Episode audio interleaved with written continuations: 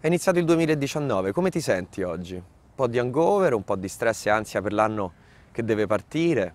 Io spero di no, ma ricordati che lo stress fa male, tanto uno studio di Harvard e Stanford ci dice che lo stress da lavoro nel mondo uccide più del diabete e dell'Alzheimer.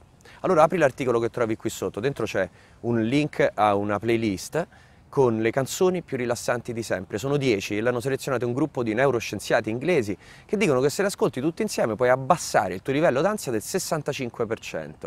Dicono anche di non ascoltarle mentre guidi, che può diventare pericoloso. Comunque mettiti comodo e inizia l'anno con questa colonna sonora, che il buongiorno si vede dal mattino. Per il resto, buon 2019, tanti auguri, che per te possa essere un anno speciale. E questo è un minuto.